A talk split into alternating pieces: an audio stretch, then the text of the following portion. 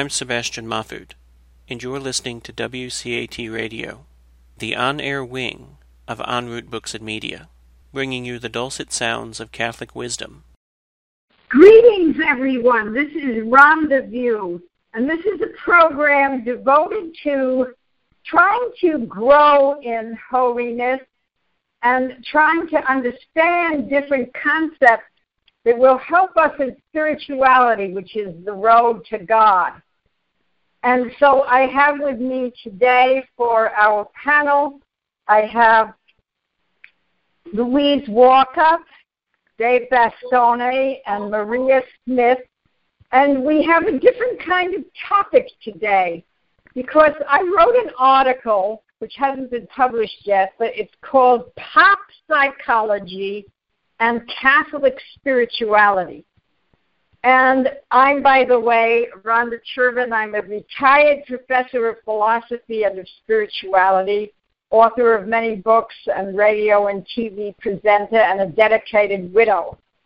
Anyway, so in this article, I first define the terms roughly.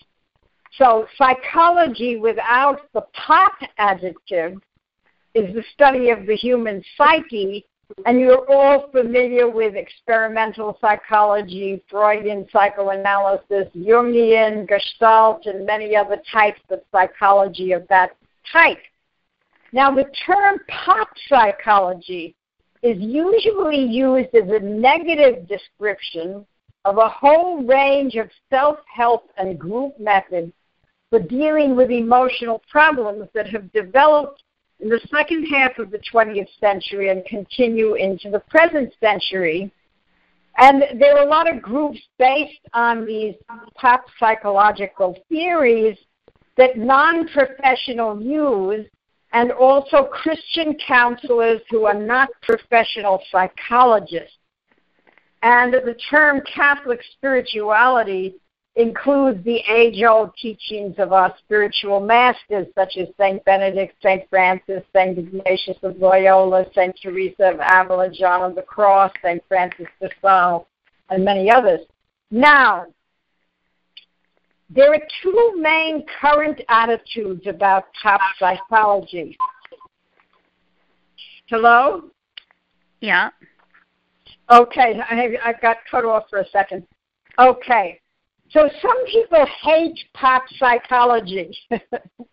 and they think it's a ridiculous substitute for spirituality. And they identify it with people who left religious communities, left the priesthood, left their spouses on the basis of pop psychology. And so they also think that it has this facile thing. If you just figure out your personality type, if you join our little self help group, you will live happily ever after in time and in eternity. That's the mm-hmm. mocking view of pop psychology. And also that people involved in pop psychology tend to label other people. Okay, so some professional Christian psychologists are concerned about pop psychology and they want people to go to really trained psychologists instead.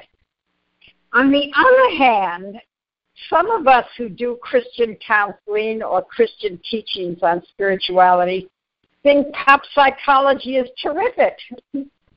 so there are many people who don't have a lot of money to go to psychologists for long treatments but they can go to groups, usually free or by donation, and they can get a lot of tools to help them live.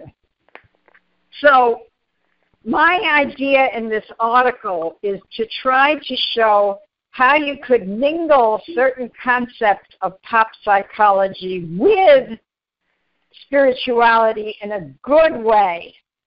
So I sent this article to the members of our group to see what they would what, what they thought of it.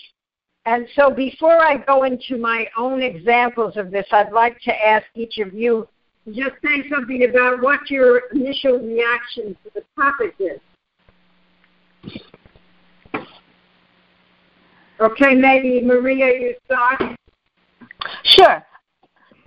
Um, let's see. From your article, one the, there were several things that really struck me, and um, let's. I'll start with the first. You spoke about the Myers Briggs. Um, I think that that which is considered by some to be pop psychology. I think there's definitely a value to the Myers Briggs, to the um, the 16 personality types, but only up to a certain extent. I have done that, and I do like that and I know what my personality type is, and I think that it applies very much to all the things that it says about it. And I see this with other people. But it doesn't define who you are, it is only a part of who you are. Similarly, with the four temperaments that I believe even St. Thomas Aquinas did, if I'm not mistaken, and and also somebody, um, I think a theologian named Jordan Aumann. Is that correct, Ronda? Would you happen to know of him? Mm-hmm. I didn't hear the name. Jordan Aumann, A U M. Oh yes, yes, yes. Jordan Aumann, A U M A N N. He's a very important spiritual writer. Yes, and he I think spoke on the temperaments, and I I really appreciated what he wrote about them. Very, very um, precise, very accurate in many ways. But again, even that is just a part of who you are. You have to take in the whole person's experiences, the family that they were brought brought up in, the culture they were brought up in, the experiences that they've had. Everything together makes a person. You can't define a person by their Myers Briggs letters. You can't define them by their temperament or by their or by their upbringing, by their nationality. Everything makes a whole. And I think perhaps the psychologists who are against pop psychology, perhaps that's one of the reasons because people say, oh, I'm an INTJ and this means I do things this way and I don't get along with that person. No, it's just a part of who you are and it can define you into a certain way. And also with pop psychology, I would have to say there are some things that could actually be harmful to people.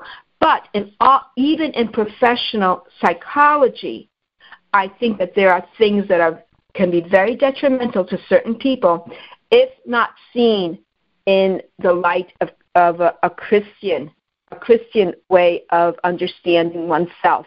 And psychology, as you said, is the study of the psyche, the study of the soul.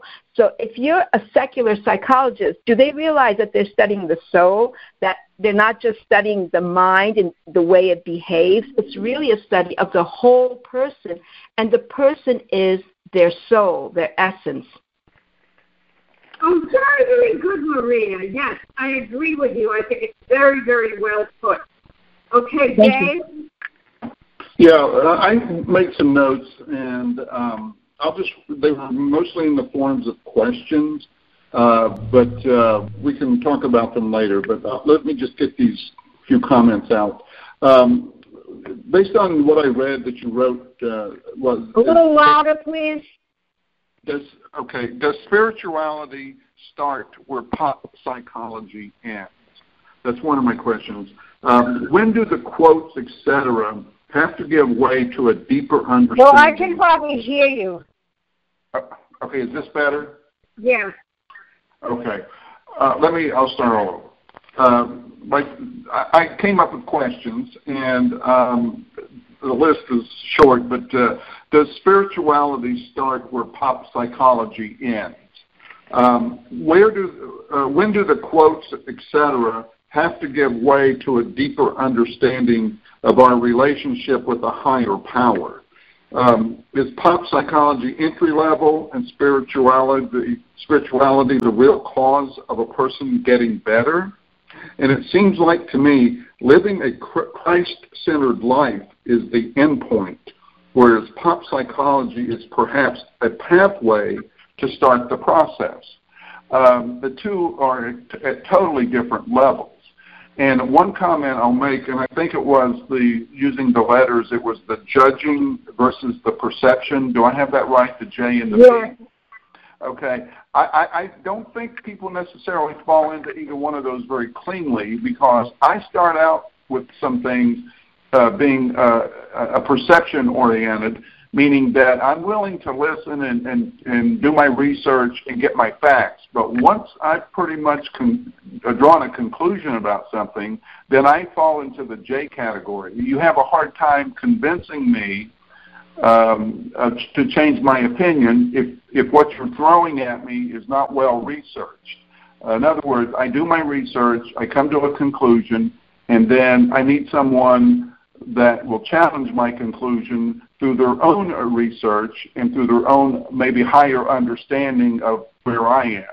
So I, I think these things can bounce back and forth in a lot of ways, but I really do believe that spirituality is the end point, and pop psychology is maybe just an entry level, you know, starting place. Well, very, very good, Dave. Now, one of the things that I say in the article, there are people who say since pop psychology is so elementary and not the deepest thing, why get into it at all? To which I respond, well, how is it that people who are deep into spirituality, who go to daily mass, who pray an hour a day in one form or another, still have sometimes terrible personality traits which don't seem to be um, healed by all that prayer, and they're in denial of these traits, and da da da da da da. But everybody around them knows what they are. So uh, that's my you know question also. But let me go on to Louise. Could you just say something about your preliminary reaction? Yeah, um, I have strong feelings. I, I come in somewhat prejudiced. I, I don't like labels. I think they're too confining uh, too limiting, uh, and they they actually upset me because it, it's a way of our pegging people, putting them in a box, and all of a sudden they think they're this way, and and that's the way they act, and it can become an excuse for for flaws, for sins, for the way they they believe. Um, so, so I just have a strong, strong repugnance towards these labels and turning them into our new gods. I I like uh, Gabriel Marcel, who who speaks in in a mystery of being, as um, as truth not being that simple because we we're rooted in God and, and we're complex. And and he says truth does not involve a, a universal technique of extraction by a simple formula. So so it's it's good to know the the ideas in, in pop psychology, but we have to take them a little bit further. We have to take them to the spiritual realm. We need a firm grounding, or or we can really mess people up really bad. Uh, psychology counseling uh, needs to be done from the proper orientation, or or people can get so so so messed up. And and I feel strongly about this because I I have a friend whose daughter went to therapy and and and just came up with wicked opinions about the family and then the whole family had to go into therapy together and some awful things were said and uh, that should never have come out in the open. So, so, uh, so, so I like the idea of terms. You know, some people are introverts, some are extroverts. Uh, uh, some of the labels, but on the other hand, we have to realize that we're some uh, we can be some of everything. We can be both an introvert and, and an extrovert, and and I, I just don't like so many of the labels. But I, I think God, uh, I think providing uh, psychology as a background with good spiritual directions, good Christian counseling can bring a person uh, a long, a long, long way. Um, as, as All right. Mother, basically, that's my starting point. Okay. Okay. So now um, let's look at maybe particular types of these types of these that I have in my article, which they read first. So some of you who are listening to the program, and you could always call in, by the way, some of you are not familiar with these typologies. So the one that is most famous and well known is called Myers Briggs personality typology and it became very famous in the 30s. It's based on Jung's personality types. Uh, Carl Jung was a famous uh, 20th century psych- psych- psychoanalyst. Anyway, So the idea is that you would have most people, some people are in the middle, but some people are extremes of these. And when you get the extremes of these opposite types, then you get something which any counselor or any spiritual director would have to look at. So, if, you know, I'm just going to describe them the way I think of them. So you have extrovert versus introvert. And what helped me in learning about this is to see, I would always have this idea I want to be like these contemplative nuns who live in a trance of union with God and speak only beautiful phrases once a week, something like that. But since I test on this thing as an extreme extrovert, they all have tests. If you're interested in any of these, you could always Google the personality typology and find out about them anyway. But since I'm so extrovert, all my life God has used me as a teacher to talk to people, not to be this silent person in a contemplative trance. So, you know, it helps me to realize that. So it doesn't mean I should just say I'm an extrovert, I can't pray silently. I need to pray silently very much, but I can't expect that I'll come out looking like the monk who wrote The Cloud of Unknowing, see, something like that. So did I then? When you what about uh, someone already spoke about judging versus perceiving, but what about some of the others? Did any of you have any thoughts? Of, have any of you done this test and you have thoughts about these? How they would relate to spirituality? Uh, yes, I have done these tests. This test, I actually did it several times with years in between, and I always get the exact same one. So for me, that's indicative that it, it is who I am. I always get INFJ, and sometimes more or less I, more or less N, etc. But I always get the same one. And when I read about what it says about that type, it fits me to a T. Everything about it, I was like, whoa, that is really me. How could they have, you know, have really guessed? And one of the things they say is that for somebody like me, teaching, counseling, caring for people is really the best careers for me. And I was like, yeah, that's true. So all that for me, I, I see a lot of it that is very good. Some other people it might not be so applicable to them. Perhaps they don't see them in that. And there's all differences too.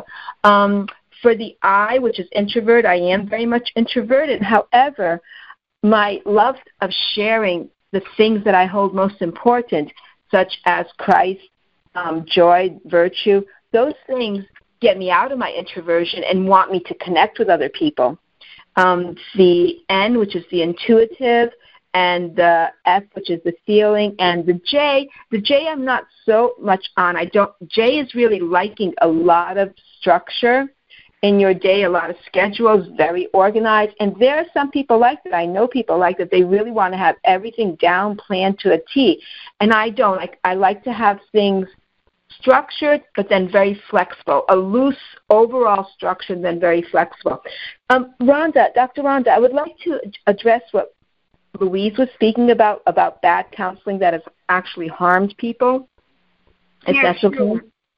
Okay, with, with bad counseling, unfortunately, that is definitely a danger. I think it's more of a danger with secular psychologists, but unfortunately, it's also a danger with religious, Christian, and even Catholic counselors, psychologists, therapists.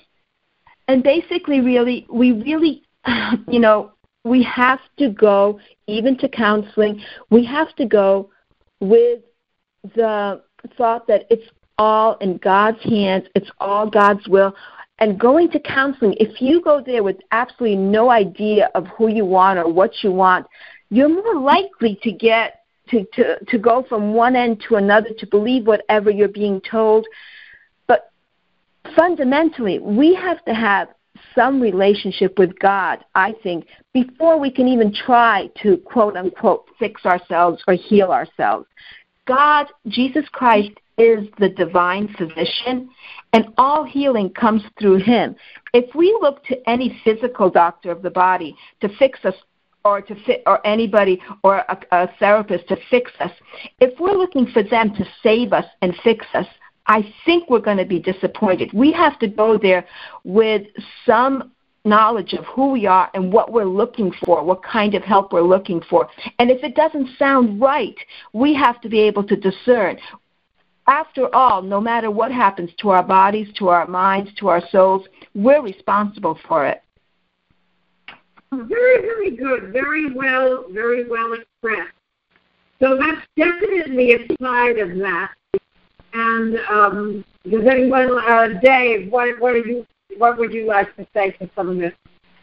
Well, I think Maria said it very well. I tend to agree with her on those points she was making, and so no need for me to repeat that. But once again, as I said earlier, I think um, living a Christ-centered life is the end point, and anything else, uh, what, you may not start there uh, with a spiritual, uh, you know, going the spiritual route, but uh, so pop psychology to me is basically just an entry into something much deeper. And if you don't end up in that deeper relationship with Christ, you're going to be disappointed. I don't think there's a doctor out there that's going to fix you or heal you for a long time. It could be temporary, and you may come away thinking, you know, I'm all set, but sooner or later the forces around you are going to drag you back down unless you have uh, something like Jesus to to look to and to be you know to model for you and you you have to have that firm grasp on the teachings of Christ and without that I think you're very uh, likely to just slide right back to where you were and maybe in worse shape than you started because you you may be giving up on trying to find help anywhere at that point. You've tried and you failed. So I think getting to that spiritual center that we all have to get to um, is so important. And, and, and it really bothers me today to, to turn on the news and to hear what's going on and all the you know these false fixes and how government can do this and this person can do that and this product can do that.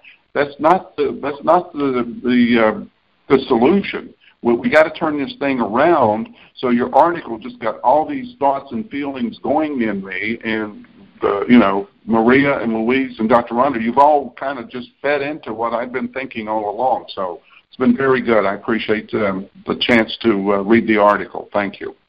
Oh, okay. Well, I'd like to come on on the other side. So most of the people I know are daily mass, very deep spiritual Catholics. And among those, there are some who nevertheless have behaviors which are extremely mentally unbalanced at the same time. And some of these have great difficulty even admitting that they have these syndromes, which are addressed by psychologists very well in ways that could help them, but they're too proud to look into these things. See, that's true. So the, then we get problem. that thing. It's like if someone would say, "I have a toothache, but I'm not going to go to the dentist because I'm going to just pray for a spiritual healing of my tooth." You know, so there's a little, um, you know, there's an other side to this, which is seems very, um, well, it seems worth looking at. You know, so I mean, yeah. we all know there are people in the church, including yes. leaders who are alcoholics, yes. for instance. Yes. And it's not because they don't have a spiritual life. They've had years and years of training in spirituality, et cetera, et cetera, but they're just trapped in these patterns. And when they go to, there's a whole Alcoholics Anonymous around, for Catholics. And they go at it with a mixture of Catholic spirituality and 12 step and so on and so forth. So okay, but so now, um, hmm. So what? who would like to say something to any of this? You're well, ma- go ahead. Go ahead, no, Louise. Go ahead. You haven't spoken. Yes. Go ahead, Louise. Well, the daily mass paragraph is the one that really caught my attention um, uh, uh, uh, because it, it, it is such a good question. Uh, why is it that there are daily mass goers um, that may pray an hour and still have such glaring faults, victimizing those they love, um, not able to overcome addictions and anger and anxiety. It's it's almost uh, it's almost against. It's it's like 180 degrees opposite of one would of what one would expect from a daily mass goer. That was like the most jaw dropping, eye opening question that that you had to offer. Um, uh, that caught my attention. And, and on the other hand, uh, as you had said earlier in the show, people need to ex- accept responsibility for their actions. So if a person starts drinking one glass of wine a day and then two and three, and and etc. So by the time they may become an alcoholic, whatever they do, they need to accept responsibility for ultimately down the road from the little steps they took in the beginning. So so we need to practice daily examination and do what is right every day so these things don't build up. But I, I, I love your yeah, question. I love think, your question. I think most people would agree who are in any of these programs that you could get out of these negative syndromes through prayer, not if you're in denial usually. See, that's a mm. big factor in all of this. So, I mean, people in 12 steps, uh, they talk a great deal about denial. So, if a person is, let's take something, um, you know, let's take some, a shopaholic, let's say. they say they have excuses for everything they do. Well, I'm getting bargains. And this way I pay much less money for things. But meanwhile, they have like a, a million items in their house that they don't use, no room in the closet, can't find anything, etc., etc. So you can't just say, I mean, it doesn't seem to work to just say, look back to where you first bought something that you didn't need and you know repent of that, it seems as if the support and the prayers of other people with the same syndrome accounting to each other in these groups is that God uses these groups to help people with that. So they in these type of groups they have a sponsor eventually and they have to report to the sponsor what did I buy today? See what I mean? Mm.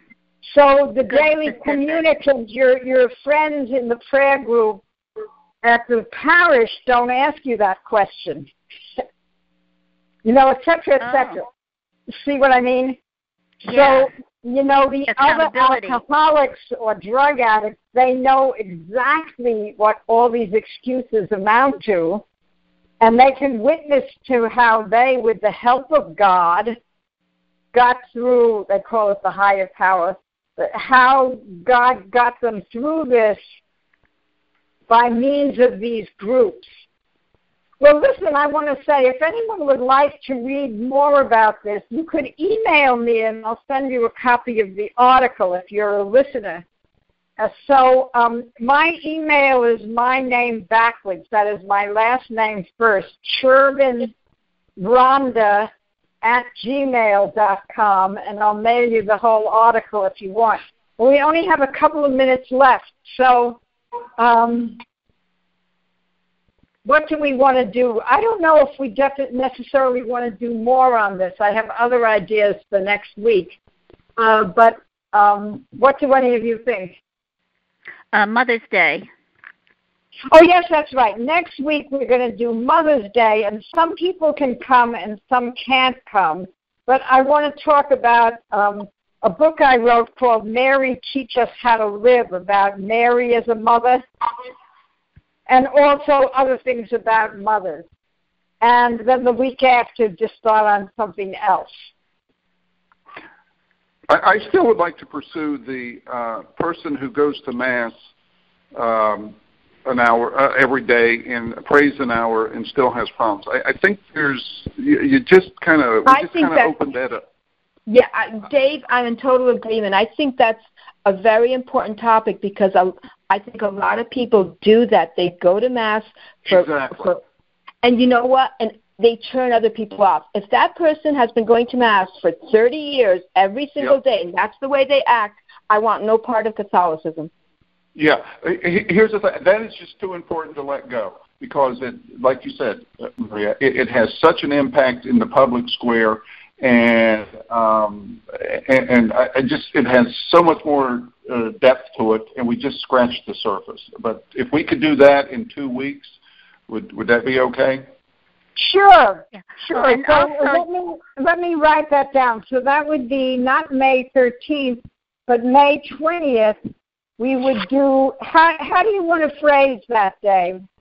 Well, just the way you, you wrote it in, in the article is uh, that some people go to Mass every day and spend an hour in prayer, yet have all kinds of issues. Um, now, why why does mass seem ineffective to Yeah. changing, to radically changing, to either Yeah. radically changing or healing people? Yeah, yeah. And and also yeah, I have very to, good. I have very good answers for that, by the way. Okay, so let's do. the- So next week we'll do Mother's Day, and I don't know if you can come, Dave, or not, because you have No, a wife. no, so you're Mother's- probably doing yeah. Mother's Day. Now, no, Ronda. Mother's Day is pretty much off for me. Okay. Oh, I Okay, might be so- able to. I might What? be able to. What is the What is the name of that book again? there's a free Ma- download Mary- on the web. Mary Teach Us How to Live. It's on my website under free books. Okay. Or just Google it and it pops up real quick. Yeah. Okay. Okay. Okay, and and we know that you're busy with your mother, dear Louise, and that's wonderful. So Louise has a mother who she spends a lot of time with, an old older mother, um, and that's wonderful. Okay, so um, it's now 4:31. So let's have a closing prayer. Um, Louise, would you say the closing prayer? Uh, thank you. Uh, Lord Jesus, thank you for uh, being here with us today, and and thank you for uh, for guiding us in the long way as we progress in our quest to grow closer to you, to grow stronger in love every week. And thank you for bringing to mind all these topics that are so important for uh, uh, for just learning to love you better and to understand ourselves better. And may the Holy Spirit continue to inspire us and move this program in the right way so that all of us universally can grow. And please bless each and every one of our families here on the panel and here in the audience and help us to grow in holiness every day and let us have holy relationships with everybody we meet. Amen.